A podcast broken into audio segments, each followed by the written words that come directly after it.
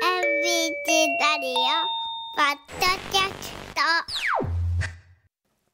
ト改めましておはようございます尾形祐介です、おはようございます板垣夏美ですえー大阪の空も明るくなってきました実は先ほどちらっと見てたらねあの明石のお天気カメラ明石海峡大橋の向こうに綺麗な虹がねえかかってましてねスーッと虹が出て気持ちよかったですよ昨日ねの一日中雨からの今日ということでねまあ雨上がりのお朝と、はいお月曜日の朝とおいうことになっていますさあ、えー先ほどちらっとお伝えしましたけれども赤ちゃん綺麗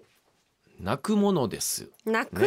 のです、で今聞いてらっしゃる方も絶対赤ちゃんの時があったわけですから、うんもう間違いなく泣いてはい今に至ってるわけですいよや。そうだと思います、でも赤ちゃんは泣くくものということが分かってるんですけれどもやっぱり親の立場面倒見る立場からするとあのぐずり泣きって大変よいね。やそうなんですよ私もあのはあね今4歳になってたんで34年前なんですけどやっぱそうやってずっと泣かれる時焦ってくるんですよねそうですよだって初めての育児なんそだうしなんですでどうにか泣き止ませたいって思思うっよてねそれに支配されてました家の中だったらいいですよ、はい例えばそれが電車だとか、余計にねなんかこう気になる公共の場だったら余計焦っちゃった焦りりますしましたよね。はいうんえーまあ困った経験があるという親御さん多いでしょうでこんな本があるんですケロッと泣き止む魔法のメソッド、うん赤ちゃんのぐずり泣きが止まる本講談社から出ています、えー日本音響研究所所長鈴木はじめさんが20年間の研究を積み重ねて書いた5本なんですねおーえー今朝はそのノウハウの一端を教えていただきます、えー赤ちゃんとぜひ一緒に聞いてみてください、そうですねはいさあオンラインでつながっています鈴木さんおはようございおますはようございますはい、おはようございます。お待たせしましよろたくお願いよしろましくお願いしますあのー日本音響研究所のホームページでは鑑定分析業務として声紋分析や音響解析などで裁判や事件捜査に関わることもあるということなんですが、うんえーはっいと、言える範囲で具体的にどんなことなんに関わってらっしゃるんですかそうねなかなかあの守秘義務があるのではい言いにくいこともあるんですが、例えばあの刑事事件とかで、はい、まああの、例えば爆破予告の電話があった。それとあの、被疑者が捕まった。そのど、えー二人のですね、は声の、えー声紋を鑑定して、あはまあ同一人物であるかどうかとあか、はあとあの、まああの、事故調ですね、あの、えー飛行機とか鉄道があの事故が起こった時に、そこからご依頼いただきまして、あの、内山線の脱線事故の際も、あの、こちらで、えー鑑定業務を行いました。ああーじゃあ今回はねそのあき赤ちゃんを泣き止ませるにはっていうようなちょっとこうあの柔らかめのおお話ですけれどもそういうはいいろいろ困難織り交ぜ日々仕事そうですねはにい向き合ってらっしゃるわけですね。はい。で今回のこの赤ちゃんのぐずり泣きですけれどもまさにはい音のプロということで、えー鈴木さんこのぐずり泣きというのは何なんですか、そうですね。あの、赤ちゃんの泣き、まあ、泣いてる理由としては、やっぱり例えば、あの、お腹が空いてるとうか、ん何かどこかが痛いとか、はいあの、まあ、おむつが汚れてるとかって、はいそういう、何か、あの、原因があって、その要求的に泣いてること以外に、はい何かつまらない とか、そういう、もうとにかく、えーお母さんの気を引きたいだけみたいな感じの泣き方っていうのもあるわけなんですね。えーえはい。それが、まあ、いわゆるぐずり泣きんとかですね、うん言われておりますー。そうよく言われたよね泣いてるのは何か原因があるはずだからとか言ってねそうだ原因を考えるんですよでもさっき家庭見内る探偵でね家 家庭内探偵ねミルクあげたしあれおむつも変えたしえー、何何何ってなって私分かんなくなって本当に、はいででも12時間泣き止まなかったこともあったんですあよ。りますかででも疲れちゃうしかわいそうと思ってたら、なんかあのある人が赤ちゃんはそのなんか呼吸の練習をしてると思ったら気が楽になるよって呼吸の練習そうなんかあのお腹の中にそういでてで,、外に出てきて初めて肺呼吸をするかららそれの練習をしてるんだと思ったらあのそんなに気にしなくて大丈夫よって言ってもらってすごい気が楽になったのはあをちょっと思い出してちょっと話がそれてしまったんですけどそのことを思い出して今ちょっとおしゃべりしちゃいました。あの、真面目なお母さんほど自分のせいだと思っうて、ん自分のことを責めてしまったりとかして、うんまあ、それで育児のエロゼとかになってしまうとうん怖いので、うんまあ、その前に何とか止めたいですよね。んそうですよね。でまあそのね、えー鈴木さんはコーナー織り交ぜ、まあ、ハードな研究現場の中でですね、今回は赤ちゃんのぐずり泣きを止める研究にはい。あのこう手を入れることになったんですがきっかけは弊社 ABC のナイトスクープだったと伺ってるんですがもしかして鈴木さん、はいあの例の竹本ピアノさんの CM で赤ちゃんが泣き止むというやつでいいんですか、その通りです。はい。もっともっと竹本ピ アノ打てちょうそうですねだいでいいですかはい、その通りです。あれはですねまあちょっと有名なんですよ。はい定評ありまね、すよ、おあのねあれ私音もそうだしあの出てくるなんかこうダンサーの人のああいう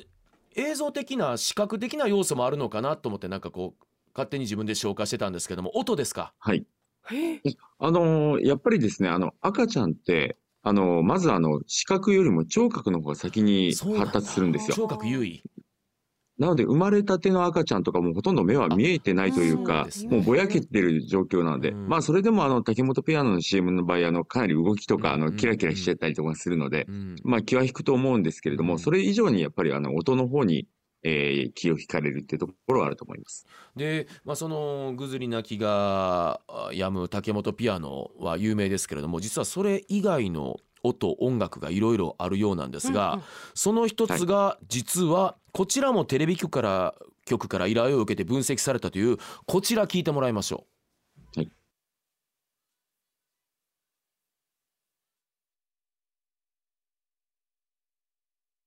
これがビヨンセ、はいの「シングルレディース」という曲で、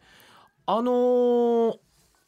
これに関してはね鈴木さこれ、はんいえ竹本ピアノと全然違テうイんストですけ全然違うどはいはい。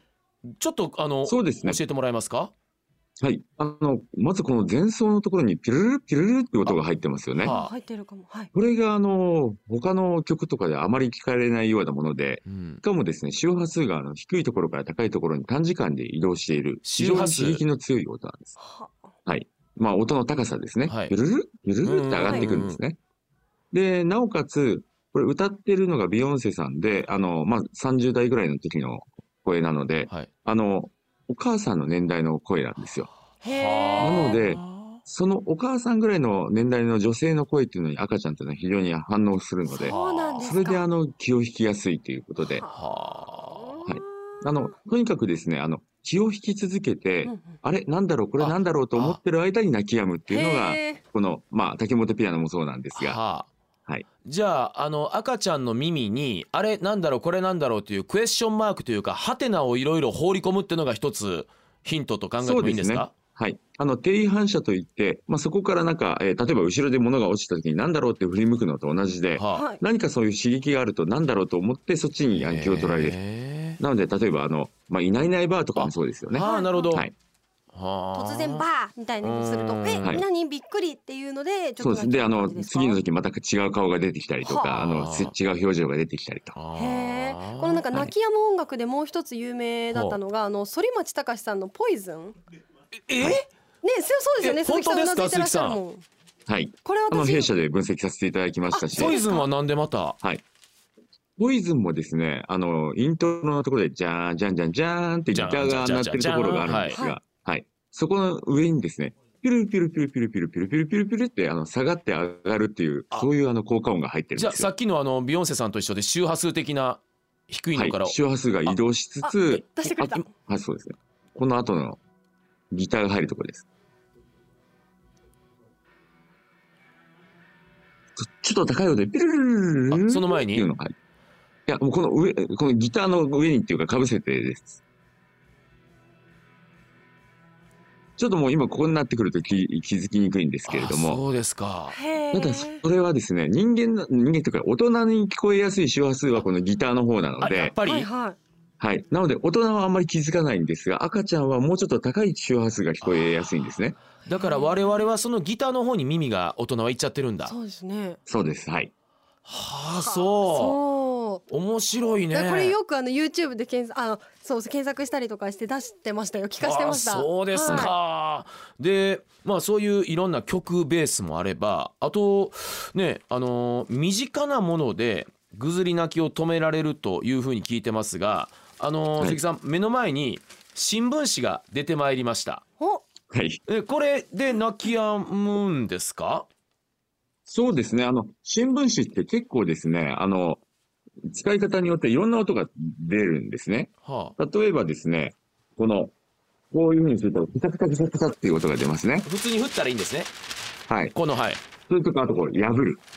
いや破りますねちょっと待ってくださいよはい。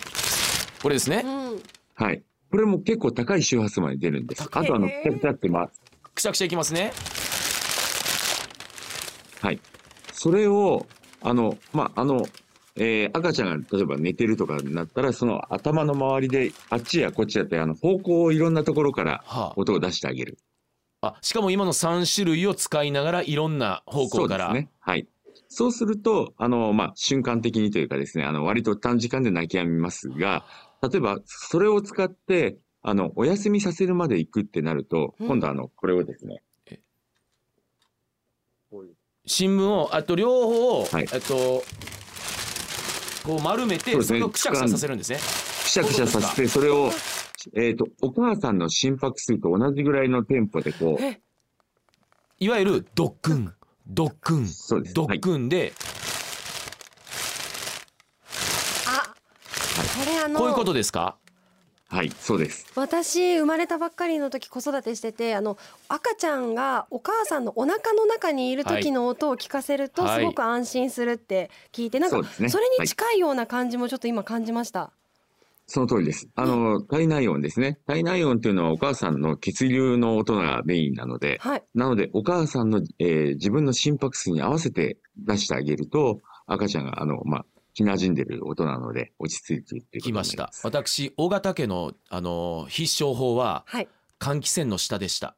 へえ。はい換気扇の下が、うんあのいつも泣き止むんですよでなんかどっか聞いたらそれがお母さんのお腹の中の音に結構実は似てるんやってことを言われたことがあるんですが鈴木さんいかがでしょうか、それもそうなんです。あの、この本の中にですね、換気扇のこともですね、新聞紙のことも書かせていただいており出ます。てきたあちょっと待ってください身近なもので言うともちろん先ほどの新聞紙もそうですし換気扇もそうなんですが掃除機はい。水道水道。はい。洗濯機はい。ドライヤへえ。ーうはもいう本当に日常にある電化製品だったり、うん日常使いするもはのいばっかりじゃないですか、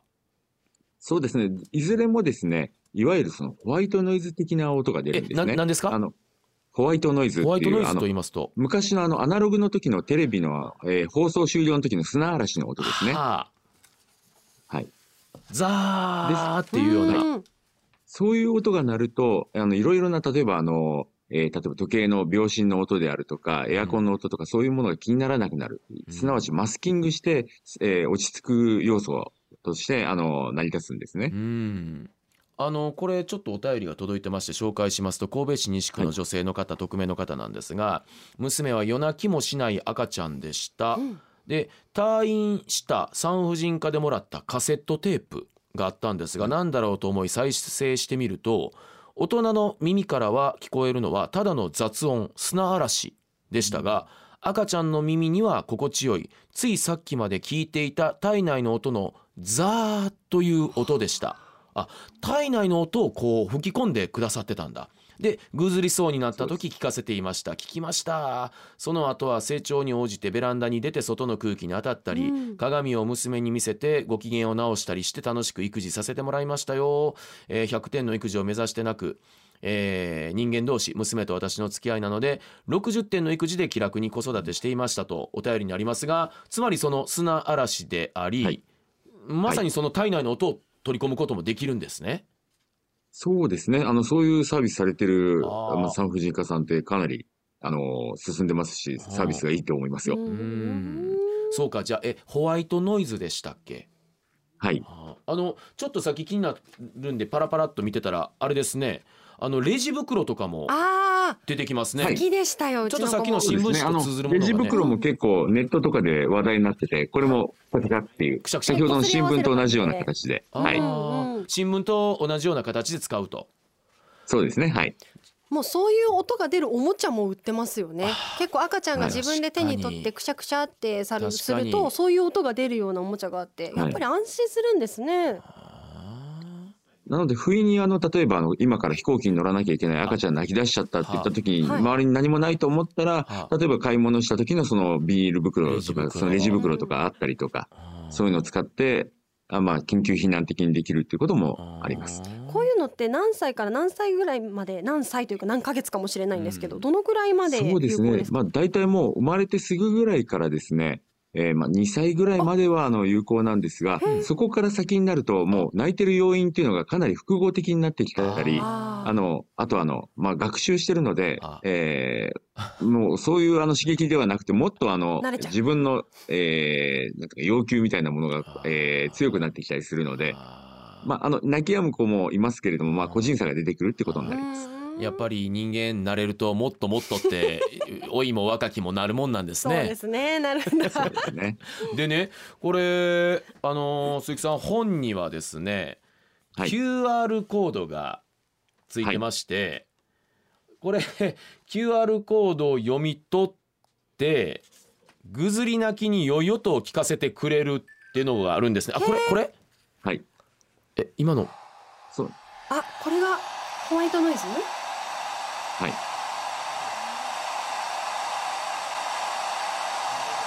すいません今ラジオが壊れてるわけじゃないですよいきなり聞かれた方あだ今のはあドライヤーの音ですかドライヤー、はいだからこの本の中には QR コードであのそういう音を読み取って聞かせることができる、そうですね。便利ですあねの、実際にそのドライヤーがいいと言っても、どうやって使えばいいのか確かにどういうような形で使えばいいのかっていうのがわからない方が多いと思うので、はい私があの、その動画で解説しております。これはちなみにドライヤーの音はホッとさせたい時って書いてらっしゃいますね、うんはい。あの、ハッとさせるとホッとさせるっていう二つの方向性がありまし本て、当だハッとさせたい時とホッとさせたい時はいなので、はあ竹本ピアノみたいな、そういうのはハッとさせて泣き止ませる。おーで、あの、今子守歌とか、こうんのホワイトノイズみたいなのをホッとさせて、あの、ゆっくり、あの、落ち着かせるというような形になります。ちょっと今ハッとさせたい時の方いきますね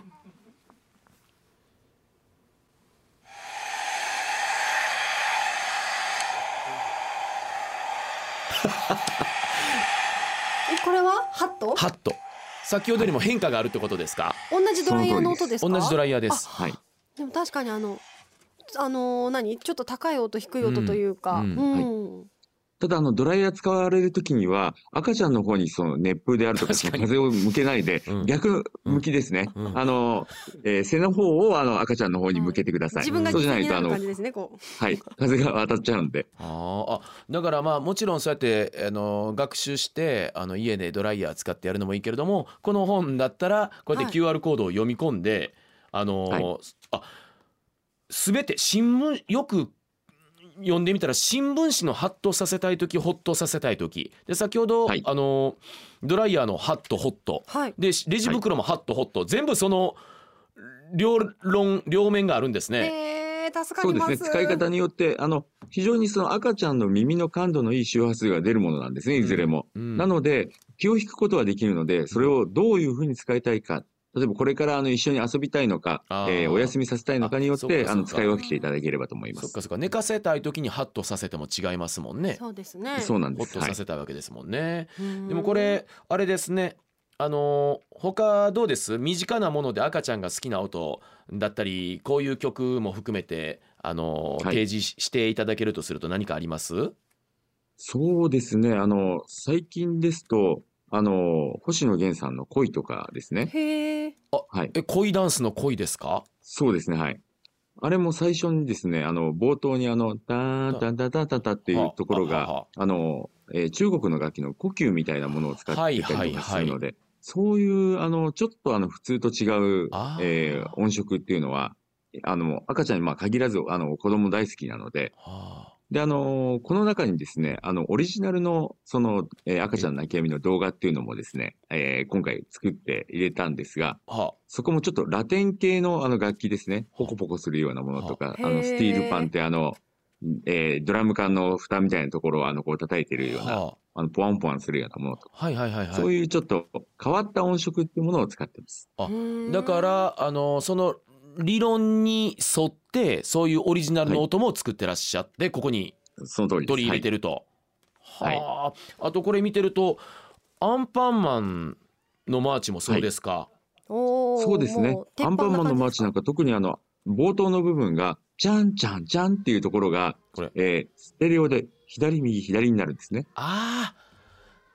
今これもう始まっちゃってますけどその前の冒頭が右左右左にはい耳に訴えかけるちょっといけますか、い、けそうこれだ確かになので、本当に刺激が、あのあ、ーえーまあ、赤ちゃんとかですね、うんお子さんの気を引くために、いろいろなことを考えられて作られていまうす。んあのうちの子限定かもしれないんですけどうちの子にあの評判が良かったのがあの小梅太夫さんの、うんちゃんちゃかちゃんちゃんちゃちゃんちゃちゃんちゃんちゃ懐か しいほうあれをこうみたいなやつそう適当なこと言いながらこうゆらゆらしながら歌うとすごくあの評判が評判がいいというか、そう静かになるんです。それもなんかそのおあの手ーの工程とかなんかあるんですかね。そうなんです。あの、あの声って、あの、例えば、まあ、コウメ太夫さん、おじさんですよね。はおいじさんからあの声が出るっていうのがあ、すごい違和感なんですよ。はなので、あの、えー竹本ピアノの財津さんの声が、あの、その通りとかってなるっていう、あーあの高さとかも、やっぱり意外なんですよ。こあの意外性をうまく使ってあ、あまあ、泣き止ませてるということになります。へ面ー白いなあとねあのキューピーのたらこの CM とかもそうだったよねとかあるんですけどーこうはいあこれここれれこれだ。これも結局そういうことですよねまさかたらこからこんな高い声が出るとは思いませんもん ねはい。で、しかもこのメロディーがちょっとあの、ロシア風だったりとかし本当てで、すね。はい。普通の音楽とはちょっと違うっていうところで、やっぱり気になる、気にかかるということになると思だいまかす。ら世界の民族音楽もちょっと手に入れとくとあの憂いなしやねいいかもしれません。さあそれともう何もないですと何もない時に口で出せる赤ちゃんが泣き止む音もあると聞いてるんですがこれに関しては鈴木さん最後ちょっと教えてもらっていいですかそうですね。あの、特にですね、空気による摩擦音、シュッシュッとか、シュッシュッとか、ほうそういうような音をですね、はいうまくた立ててあげると、あの赤ちゃんの気を引きやすいです。あえなので鈴木さんうんあはいどうぞどうぞはい。まあ、例えば、赤ちゃんがこういて、いたとすると、あ赤ちゃんのその周りで、で、急に次にひ左側からシュッシュとか、シュッシュッシュッとか言うと、あの、なんだろうというふうに思ってくれるので、え鈴木さん私去年ボイスパーカッションを習いに行ったんですけれえどそんもなんなってたんですか。もしかしたらそれとかもいいかもしれませんツッツッツップンプンツップンツップンとか